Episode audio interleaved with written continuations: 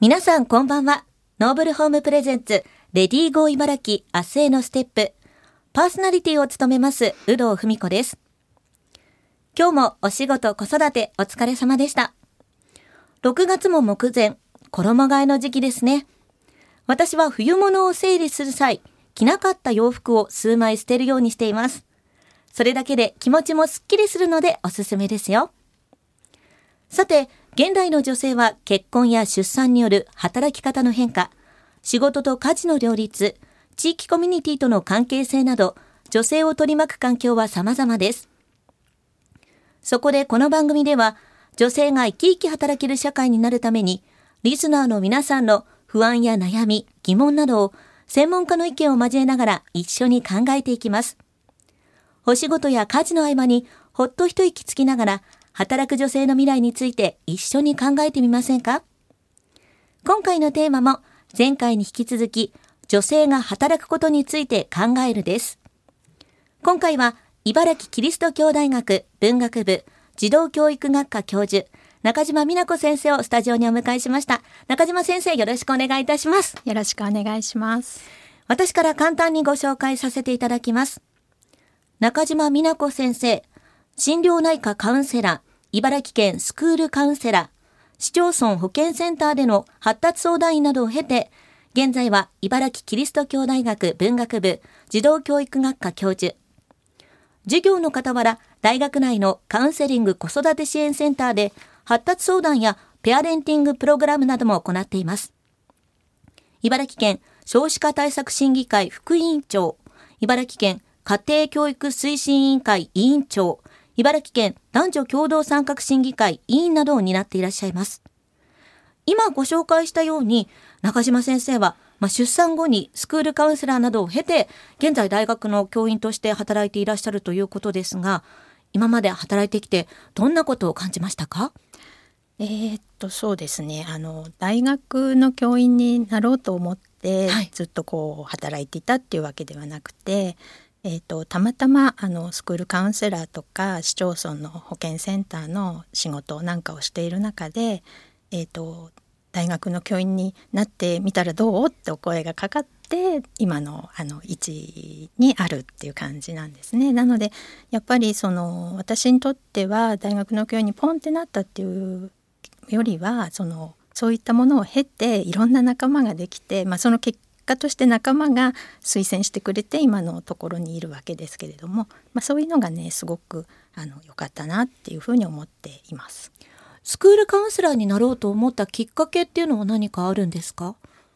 えー、とあそうですね。あの私は大学院に進んだのは子供を、はい、あの産んだ後というか、まあ、子供が34歳の頃なんですね。はい、でその時にどこのあの先生に就いたらいいかなって思っていた時にたまたまあのうちの娘と私をあのまあえーと、調査対象者として選んだ先生がいらしてその先生が、まあ、心理学の先生だったんです、はい、なのでその先生に私大学院行きたいんですけどって言ったら「えうちにおいでよ」みたいな感じで、はい、まあ、もちろん勉強はしたんですけどそこからあのそうですね今の、まあ、心理職っていうところに進んだ感じですね。えじゃあお子さんを育てながら大学院に通われてたんですか？そうです。はい。めちゃめちゃ大変な時ですよね3歳っていうと。そうですね。でもあの本当にやっぱり自分一人じゃあの子育てもできなかったし大学院の,、まあね、あのいろんなものとかもなかなか難しかったのでやっぱり周りのあの協力があったからこそできたんだと思います。うん、もう全然自分のあの力とか努力ではない感じがします。うん、そういう意味でこう女性が働くっていうことについてはどんなふうに考えていらっしゃいますか？はい、えーとそうですねあのまあ私が本当に働き始めた頃に比べて今の女性たちは多様なあの選択肢があるのかな働くことについても人生についてもと思うんですけど、うん、でもやっぱり一人じゃその選択をすることって難しくて周りの方たちとかいろんな環境がやっぱりすごく影響してるなと思います。なのでその、まあ、自分一人の考えだけではなくいろんなねこう人たちを巻き込んで自分のより良い働き方あるいは人生を作っていけるといいなって思っています。なかなかその周りに相談できないっていう方も多かったりしますよね。うん、そうですね。うん。まあね、その分、こう、社会が優しくなってくれたらっていうところはあるかと思うんですけども、はい、まあ先生、普段学生さんたちにも、あの、授業をされていると思うんですけども、はい、実際なんか、こんな悩みがあるとか、こんな相談をされるっていうのありますか？はい、えっ、ー、と、私が今所属しているところは、え児童教育学科の幼児保育専攻っていうところであの、はい、1割ぐらいしかこう男子学生がいないところなんですけど、はい、でもあの教養科目でジェンダーの現在っていう授業をあの受け持ってるんですね。で、はい、私の大好きな科目の一つでもあるんですがそこにはまあ男性と女性が半々ぐらい受けてきてくれるんです。でその中でやっぱりこういろいろあのあなたたちの生き方今ちょっと考えてみようよっていう感じで、まあ、揺さぶるようなたくさんこうこう質問を投げかけたりとかするようにしていてでその中であのあなるほどなって思ったのはあの特に男子学生ですかね。男子学生がうん、そうですね。あの、まあ、自分は、まあ、仕事をきっとしていくだろうし結婚もしたいなと思うんだけどただ結婚した後に奥さんが出産子育てってなって自分は果たしてそこに寄り添えるのかっていう漠然とした不安はあります？みたいな話をされますね。はい、それ寄り添えるのかっていうのは、うん、あのまあもう今の20代の方たちって、はい、やっぱり当たり前にパパだからといって仕事に邁進していいとは思っていなくて、まあ、あのパパになったら、うん。ある程度やっぱりね子育てにはちゃんと関わっていくっていうことを誠実に思っている人も多いんですよね。なのでそれに対してでも仕事もきっと大変でもしかしたら上司とかにそれが認めてもらえなくて理解してもらえなくて周りにも助けてもらえなくてそしてでも奥さんが隣で苦しんでいるのをね、あのただ単にこう無視はできないみたいななんかそんなこうイメージを思い描いていて、はい、なんかちょっと不安だななんて思ってる男子学生もいるんだなっていうのを最近感じます。じゃあ割とこうハードルが上がってしまってるってことなんですかね？うん、そうですねあのですかねただ、うん、その授業の中ではでもそういうふうなあのえーと、男性たちの思いを作ってるのは実は私たち女性でもあるよねなんていうのを女性女子学生たちに投げかけますね。はい、つまりはいあのえーとまあ、女子学生も何気なくこう男のくせにとか、ね、男にはや男の人たちにはやっぱりあの正規の職員正規のえーとそうですね、会社員とかになってほしいって思いがあったりして、うん、あのそうですね男性に対する希望っていうのがそんなに何十年前と変わってないっていうところがありますよね。だからやっぱりそういうこう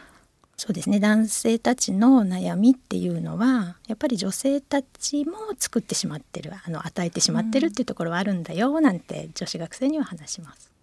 なるほど。こう男女がどちらかっていうことではなくこう協力してやっていければいいよねっていうのを、うん、まあ、もっとそうですよねまあ、女性も男性もどちらも意識する必要があるっていうことですかね。そうですね。ただやっぱりそれは20代の学生たちの問題ではなくてやっぱり私たち大人ですよね、大人がそういう社会作ってきてしまったし、うん、あの若い人たちにそういった不安を与えてしまってるから、まあ、学生たちにあなたたち変わりなさいっていうよりは私はやっぱりこう私たち大人がその上の世代があの社会を変えていかないと本当にねあの少子化どうにかしてみたいなところは、うん、あの変わっていかないよねっていう気がします。うん。なかなかそのあたりになってくるとまだまだ難しい現状ではありますよね。そうですね。うん。先生がまあそんな上でこう女性が働くことについて学生さんたちにこんな風に伝えているとかこんな風に伝えていきたいっていうのは何かあったりしますか？うん。そうですね。あの